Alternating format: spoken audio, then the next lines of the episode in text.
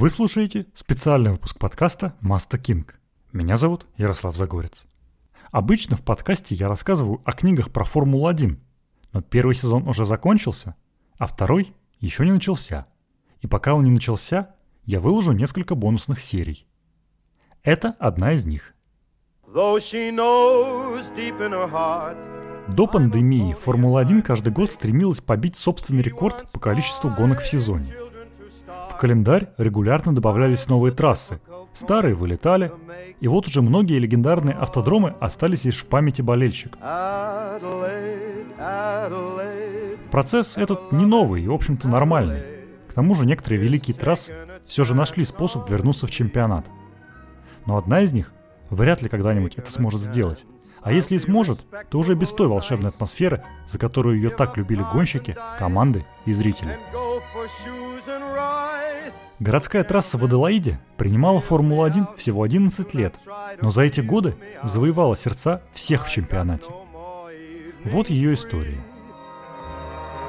Since Adelaide, Adelaide, ever loving Adelaide is taking a chance. Talk about your long shots, taking a chance on me. Хотя нет, давайте для начала немного истории города. Adelaide, South Australia. It's the city's 100th birthday, and the streets are packed with 200,000 people to watch the gay floral procession. В отличие от многих других австралийских городов, Аделаида никогда не была уголовной колонией. Город заложили и заселили свободные иммигранты по собственной воле. Главные идеи города с самого основания провозгласили безопасность всех его жителей, неважно какую религию они исповедовали. В Адалаиде сразу построили несколько храмов разных конфессий, и религиозная свобода с самого начала стала важной частью городского духа. В конце XIX века экономический кризис ударил по городу меньше, чем по соседям – Сиднею и Мельбурну – а в отличие от суровых пригородов, основу его населения составляли обеспеченные люди, не жалевшие денег на украшение города викторианской архитектурой. Поэтому заложенный на берегу океана город церквей с каждым годом рос и расцветал. С самого начала Аделаиде была уготована важная роль – стать столицей Южной Австралии. В то время это была самостоятельная колония, а сейчас – один из шести штатов в стране.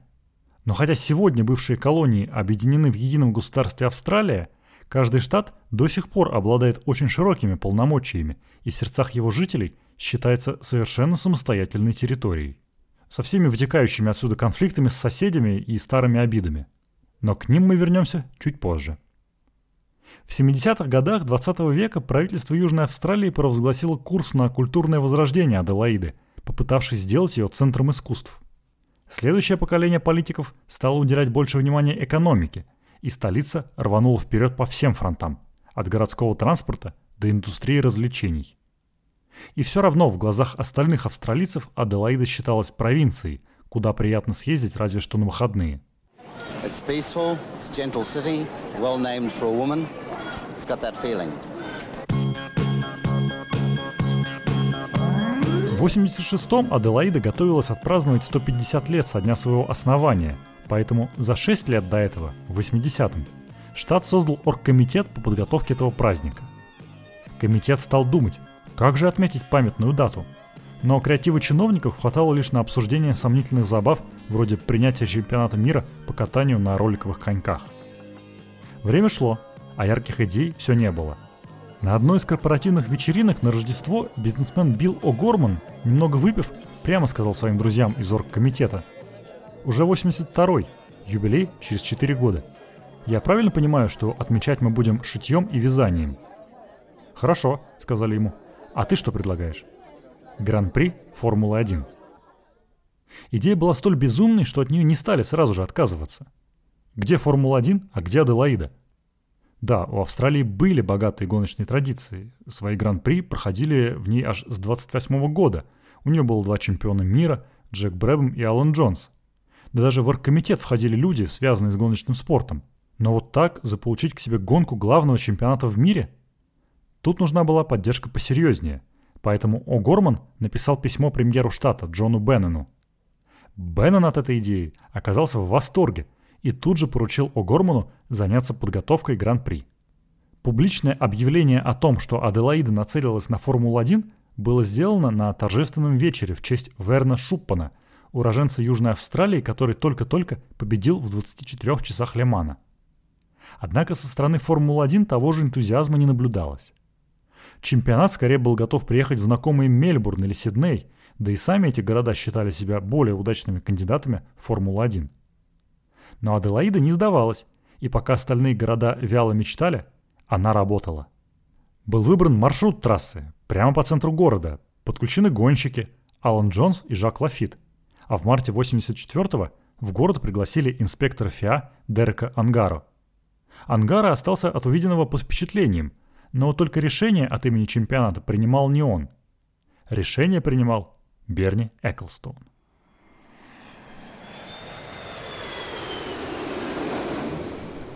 Переместимся в Лондон. Май 1984 года. Офис Берни Эклстоуна. О'Горман и чиновник от правительства Южной Австралии Мел Хэмерлинг сидят за стеклянным столом в кабинете Берни – на этом же столе восседает Эклстоун и в своей неповторимой манере, то ли в шутку, то ли всерьез, спрашивает. «Ладно, я понял. Только где находится Австралия и где там Аделаида?»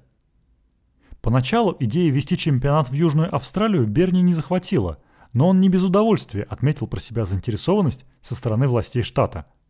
Это были не просто очередные промоутеры, желавшие заработать на его чемпионате. Речь шла о государственном уровне. А такой уровень Берни льстил уже тогда. Делегация из Аделаиды стала ездить на гонки Формулы-1, набираться опыта. Сначала во Францию, в Дижон, затем в Великобританию, на Брэнсхэтч. В падоке Брэнсхэтча Берни выловил О'Гормана и без прелюдий огорошил его вопросом. Гонка в Далласе две недели назад стала полным провалом. На будущий год ее в календаре не будет.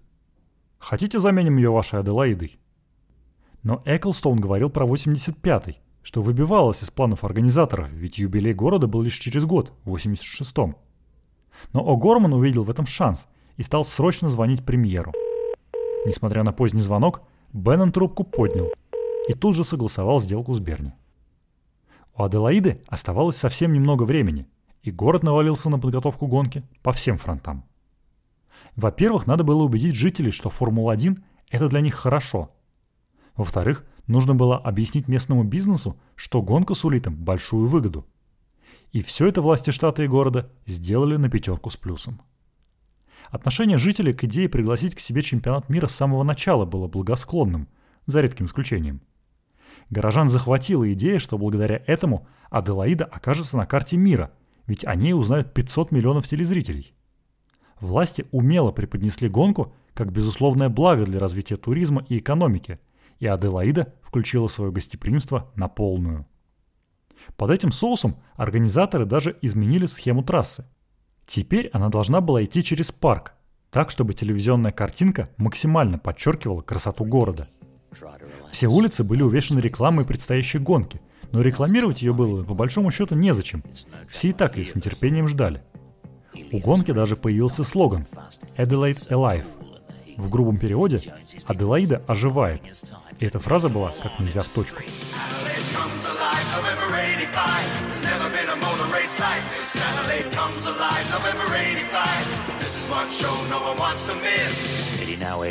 not yet Elaine.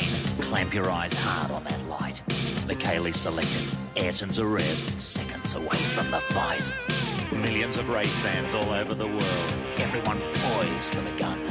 Adelaide's done it. It's finally on. It's fair to go. Formula One. The Australian Formula One Grand Prix, October 31st to November 3rd, here on Channel 9. This is one show no one wants to miss.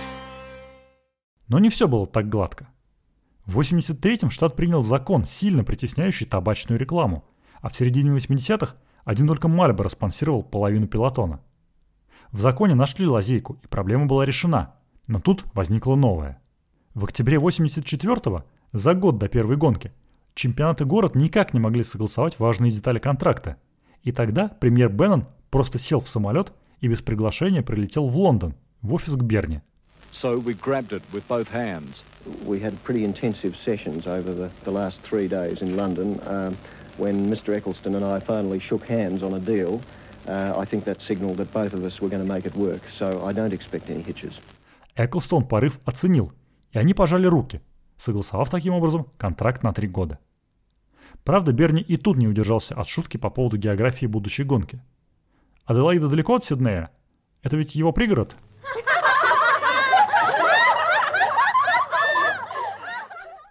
Если вам кажется, что Аделаида – это что-то далекое, неизвестное и, будем откровенны, не слишком интересное, то вы не одиноки. Паддок Формулы-1 думал примерно так же. Очередная скучная городская трасса, да еще и на краю света, в сонной викторианской дыре, куда долететь-то целое приключение. Если путь из Парижа до Лос-Анджелеса занимал 11 часов, то перелет до Аделаиды требовал уже все 19. United States of LA dropping in from outer space takes a day. Now I see the bogans at the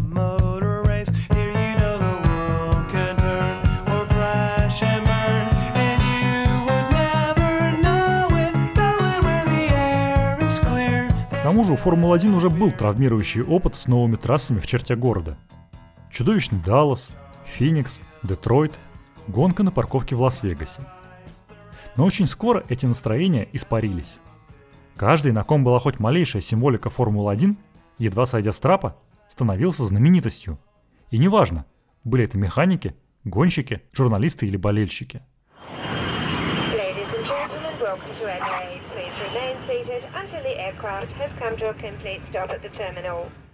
В Аделаиде все было прекрасно с самого начала, вспоминал годы спустя Мартин Брандл. Я отчетливо помню день, когда впервые приехал в город. Синее небо, прохладный ветер, идеальная погода. Но что важнее, сразу было ощущение, что ты приехал в город, который очень хочет провести гонку и охватить все, что с ней связано. Поверьте, так было не везде. Каждый раз, когда мы приезжали на городскую трассу где-нибудь в Америке, неизбежно складывалось ощущение, что нам рада 30% населения. Остальные 70 считали, что мы перекрываем им дороги и очень шумим. Лишь малая часть города поддерживала гонку, и отношение местных можно было сразу понять, перекинувшись парой слов с таксистами в аэропорту. Узнав, что ты приехал на гонку, они обычно отвечали «А, так она в эти выходные». В Аделаиде все было иначе. Едва приземлившись, вы оказывались в центре гоночной атмосферы. Рекламные плакаты, улыбающиеся хосты с гоночной атрибутикой, и это еще до выдачи багажа.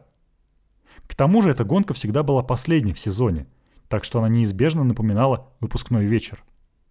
Все старались поскорее убраться из Японии с предпоследней гонки чемпионата, чтобы пораньше прилететь в Австралию. Многие частенько заглядывали в Голд-Кост или Сидней на пару дней, но в конце концов все хотели оказаться в Аделаиде. Думаю, многих это сбивало с толку, в первую очередь самих австралийцев, ведь Аделаида считается тихим и спокойным городом. Но каждый мужчина, женщина и ребенок в нем хотел, чтобы мы приехали, и мы всегда чувствовали, что нам здесь невероятно рады. Заводить друзей в Аделаиде было проще простого. Обычным делом было видеть симпатичных девушек и детей, ожидавших кого-то из Формулы-1 каждый раз, когда мы приезжали. Несколько членов команд даже завели себе в Аделаиде вторые семьи. А когда мы улетали, у многих в аэропорту на глазах были слезы. The new Adelaide Grand Prix track got an immediate seal of approval from the best drivers in the world. I must admit that this one is one of the best already, and I didn't try uh, with my Formula One, but it should be the best. Uh, street circuits is the best one so far I've seen. Very professional work. I'm an American. I'm, I'm proud to be an American, but this is this is has embarrassed what Dallas did. One of the McLaren mechanics said to me. And these are people who have been everywhere, have seen everything, done everything. And he said to me quite spontaneously, Uh, as far as we're concerned, you could pick this place up and put it anywhere that we go to, and it would get 10 out of 10. На первую гонку организаторы даже предоставили командам местный кейтеринг, поэтому им не было нужды вести через полсвета еще и кастрюли с чашками. Но уже через год от этой практики отказались, и вот как вспоминает свою работу в Аделаиде управляющая моторхомом Lotus, а затем Бенетон, Диана Спайерс. Аделаида сделала все, чтобы нам понравиться – в аэропорту прямо на летном поле играл оркестр, а весь город превратился в одну большую вечеринку по поводу Гран-при. Везде были плакаты, а в барах и ресторанах обожали, если вы были из Формулы-1. Виктория Парк больше не был парком. Это была настоящая гоночная трасса, залитая лучами солнца. Все в чемпионате ощущали атмосферу последнего дня в школе. Даже боксы были отличными для того времени, особенно если учесть, что все было построено лишь временно. Ощущение окончания школы подчеркивало то, что многие в Формуле-1 прилетали на гонку вместе со своими семьями, чтобы потом провести здесь каникулы. После гонки многие зарабатывали тем, что продавали свою гоночную форму. Здесь зарождалось много новых отношений. Какие-то были долгосрочными, какие-то, к сожалению, иногда приводили к разводам. Несколько раз в аэропорту нас встречал не только оркестр. Иногда парней ждали дамы с характерными свертками в руках. Кстати говоря, когда Мартин Брандл не прошел в 91 году квалификацию и был вынужден слоняться в боксах в ожидании самолета домой, он с удивлением обнаружил, что механики Брэбом уже успели продать его комбинезон кому-то из гонок поддержки. А раз уж мы заговорили о гонках поддержки, то нельзя не отметить, что программа Гран-при в Аделаиде никогда не ограничивалась одной лишь Формулой-1. Туринг, гонки грузовиков, суперкарты, драгрейсинг, исторические заезды, гонки знаменитостей, женские гонки, демонстрация танков и вертолетов, собачьи гонки. Четыре дня подряд трасса не замирала ни на секунду. Зрителей развлекали как только могли, от музыкальных концертов до соревнований по скоростному разрубанию пианино – а еще барбекю и пиво рекой. Нигде больше Формула-1 не проходила в формате всеобщего городского пикника.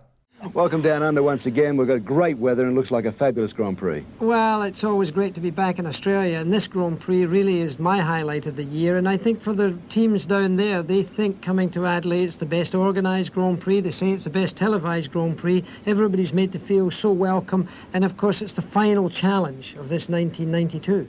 Масштабы уикенда можно оценить, посмотрев на YouTube полную трансляцию 91 года девятым каналом австралийского телевидения. Не считая собственной гонки Формулы-1, запись подбирается в сумме к 7 часам. Все это показывали в прямом эфире с комментариями Джеки Стюарта, Алана Джонса, Барри Шина, Джеймса Ханта и Мари Уокера. Hello, Australia, and here we go again. We've been coming to Adelaide now for seven years, but believe me, the excitement is just as intense today as it was for that inaugural Australian Grand Prix back in 1985. Но атмосфера атмосферой, а Формула-1 живет телезрителями, поэтому на одном только энтузиазме новая трасса в календаре далеко не уедет. В Аделаиде об этом подумали с самого начала и сделали конфигурацию сложной и интересной.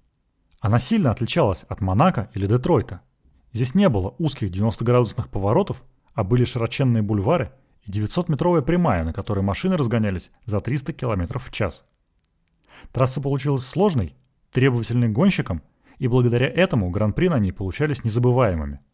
Особенно в дождь.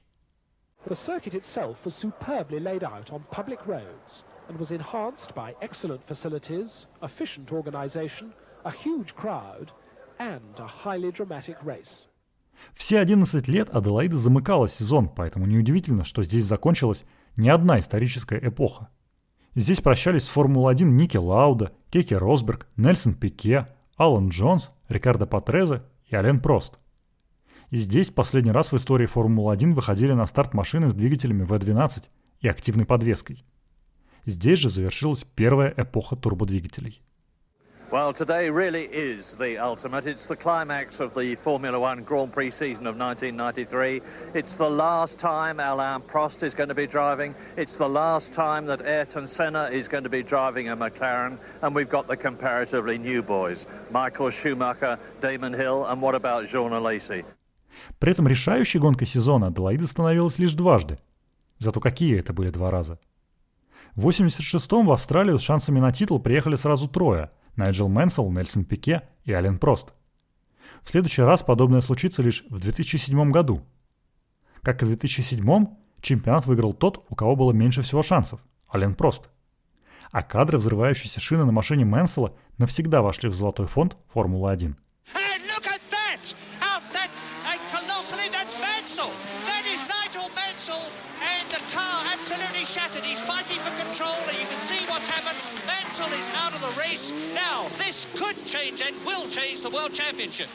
Второй раз чемпион определялся в Аделаиде в 94 году в борьбе Михаила Шумахера с Дэймоном Хиллом. И вы помните, чем это закончилось. А вот Шумахер, по-моему, тут немножечко ошибочку сделал. Ой, какая борьба! Вся! Вся! Все, вот он ключевой момент гонки. Шумахер выбывает, и он виноват. Обрати внимание, сейчас мы посмотрим Да, мы гонку. посмотрим повтор, потому что возникли какие-то проблемы сначала у Шумахера. Он э, блокировал Дэмона Хилла. Наехал на поребрик первый раз и не смог Но у удержать. Дэмона Хилла э, Резина, резина. спущено левое Колесо. переднее колесо. Это не самое главное, потому что, по-моему, у него повреждена передняя подвеска. Победителем в той гонке в последний раз в карьере станет Найджел Мэнсел, и на этом эпоха великих гонщиков 80-х Формула-1 будет закрыта навсегда. На следующий год, в 95-м, Хилл выиграет в Аделаиде с преимуществом в два круга над вторым местом, и это произойдет всего второй раз в истории Формулы-1. Это будет последний на сегодняшний день раз, когда победитель опередит на круг каждого соперника. Вспоминая исторические события, нельзя забыть и гонку 90-го года, которая широко отмечалась как 500-й гран-при в истории чемпионата мира. Правда, наследие она оставила довольно скомканное. Организаторы спонтанно решили провести фотосессию со всеми дожившими до того дня чемпионами мира, но почему-то забыли позвать на нее своего соотечественника Алана Джонса, хотя он в тот день был на трассе в роли журналиста девятого канала. Фотография получилась куцей. Многие чемпионы в принципе не доехали до Австралии, а Ален Прост и вовсе отказался садиться в один кадр с Айртоном Сенной. Дело было сразу после Сузуки, и таран Айртона на старте Гран-при Японии был в душе просто, еще слишком свежим. В 93-м Сенна завоюет в Австралии свою последнюю в жизни победу, но в тот момент он еще не будет об этом знать. Знаменитый концерт Тины Тернер, когда Сенна поднялся к ней на сцену и она исполнила в честь него Simply the Best, прошел именно после той гонки. Hello, everybody. Everybody have a good time. Это сейчас концерты в рамках уикенда обычная практика, но появилась она именно благодаря Аделаиде, которая придумала продавать единый билет и на гонку, и на выступление знаменитостей. Первым подобным концертом стало выступление Шер в 90-м. В память о том дне ей вручили символический ключ от города, и все бы ничего, только вот в 2012-м этот самый ключ появился в свободной продаже на eBay. Негодованию жителей Аделаиды не было предела, и Шер спешно пришлось извиняться, мол, это все нерадивые помощники, которые выставили ключ на аукцион по ошибке.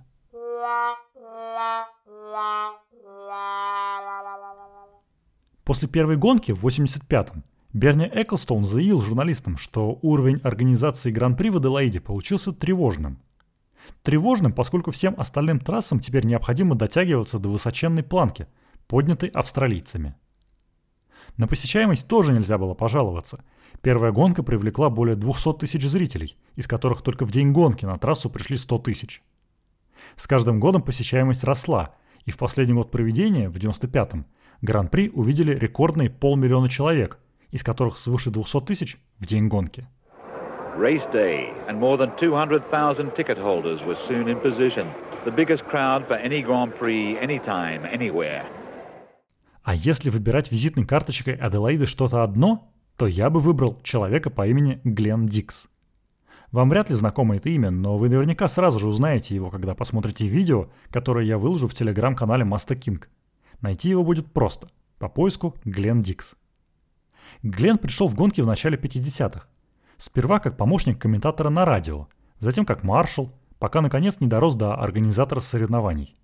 I never for one minute thought that I would have been involved in a world championship motorsport event. В середине 80-х он уже подумывал о том, чтобы закончить с гонками, но тут в его родную Южную Австралию пришла Формула-1, и он решил попасть в чемпионат мира в любой роли. Глену доверили важную миссию – дать победителю отмашку финишным флагом. И то, как все 11 лет это делал Дикс, не делал больше ни один человек в мире. Glenn Dix doing his best as usual to break his wrist, elbow and shoulder all at the same time. To get the best of Глен изобрел собственный способ размахивать флагом у кромки трассы. Казалось, что у суставов в его правой руке как минимум в два раза больше, чем у обычного человека. Без кадров с Гленом на финише гонки не обходится ни один документальный фильм про историю автоспорта в Австралии. A South Australian icon is celebrating 60 years on the track. Flamboyant flag waver Glenn Dix is showing age is no barrier. The colourful character has lost none of his style as he continues to help the sport that propelled him to stardom. Одна из причин, почему волшебная атмосфера сохранялась в Аделаиде на всем протяжении ее контракта, наверное, была в том, что эта трасса избежала трагедий. Да, в 95 году здесь едва не погиб Мика Хакинен, но решительные действия главного врача Формулы-1 Сида Уоткинса предотвратили катастрофу.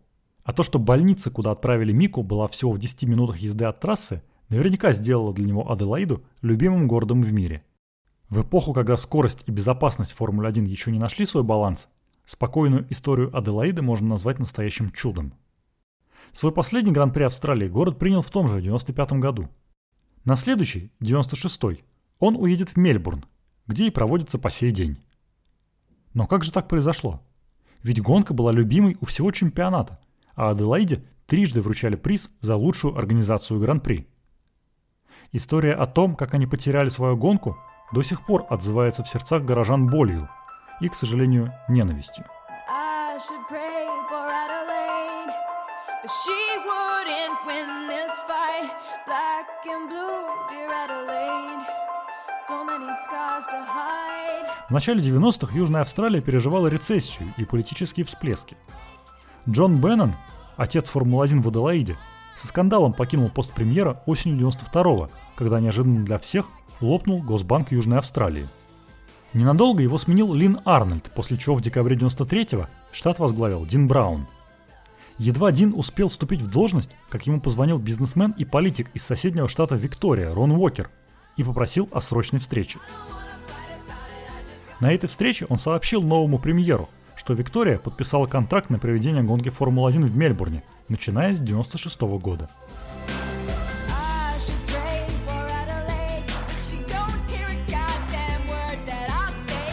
Сказать, что Браун был в шоке, значит не сказать ничего. А затем об этом узнала вся Аделаида. Главным разочарованием для города стало даже не то, что Мельбурн перехватил у него гонку, а то, как он это сделал. Рон Уокер преследовал Берни Эклстоуна с идеей проведения гонки в Мельбурне еще с начала 80-х, и в конце концов вытряс из него обещание в приоритетном порядке рассмотреть кандидатуру столицы Виктории, если Аделаида вдруг не продлит свой контракт. Пока в конце 92 года Южная Австралия занималась собственными экономическими и политическими проблемами, Берни раздражался все больше и больше. Ни один политик в Аделаиде не брал на себя ответственность за продление дорогостоящего контракта с Формулой-1, и для Эклстоуна эта нерешительность была хуже зубной боли. В это же самое время в Виктории тоже сменился премьер. Пост главы штата занял Джефф Кеннет, которого с Роном Уокером связывали добрые отношения. Оба почувствовали вкус крови – и ринулись в бой. Помимо очевидных экономических преимуществ, они видели в этом возможность реванша, ведь в те годы Мельбурн переживал не лучшие времена. Город совсем недавно проиграл Атланте право принимать Олимпиаду 96 -го года. На нем висели миллионные долги, и дух горожан был на нуле. И тогда Джефф с Роном полетели в Лондон на встречу с Берни. На дворе был 92 год, и Аделаида даже не знала, что задумали ее соседи. Чтобы сохранить все в тайне, Уокер даже поселился в гостинице под вымышленным именем. А когда контракт был согласован, все, кто о нем узнал, целый год хранили молчание. Вот как те события вспоминал потом премьер Кеннет. Берни до смерти надоело, что Аделаида столько валандается с гонкой, поэтому он согласился, что ее надо перенести в Мельбурн по окончании контракта. Но это наложило на нас обязательство держать все в тайне. Нам пришлось задержать дыхание, не помню, на 8 или 9 месяцев, или даже год – Сложнее этого в своей жизни я не делал ничего.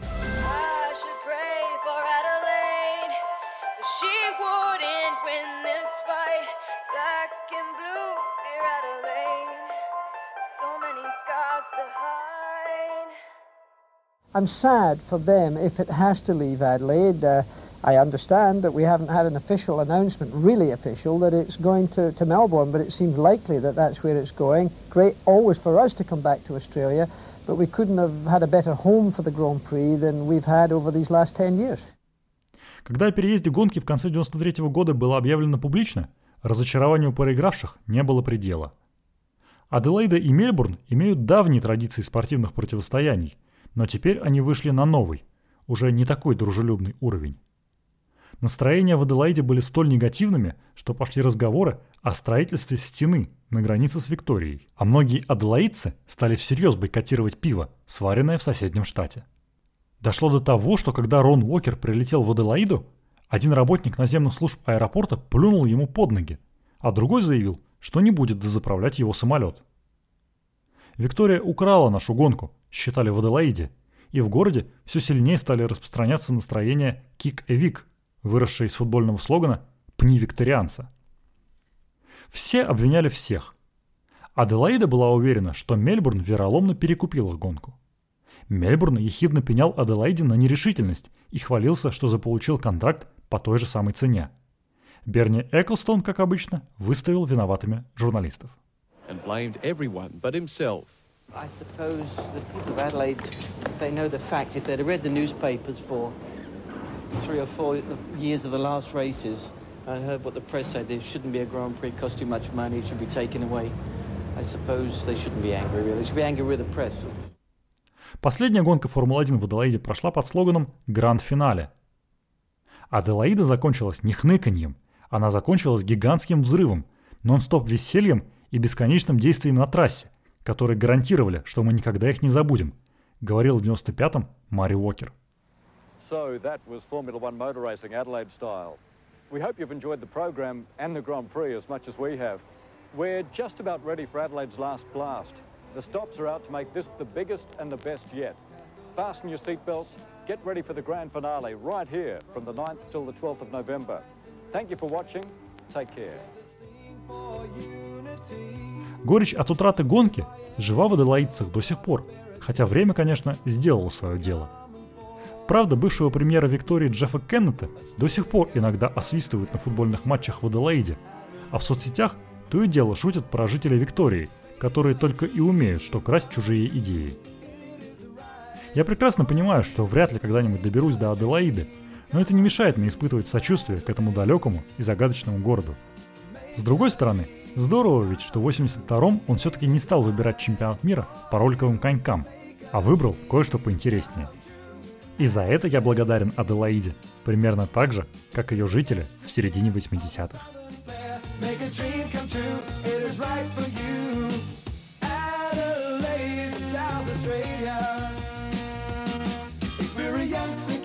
of the southern fair. Make a dream come true, it is right for you.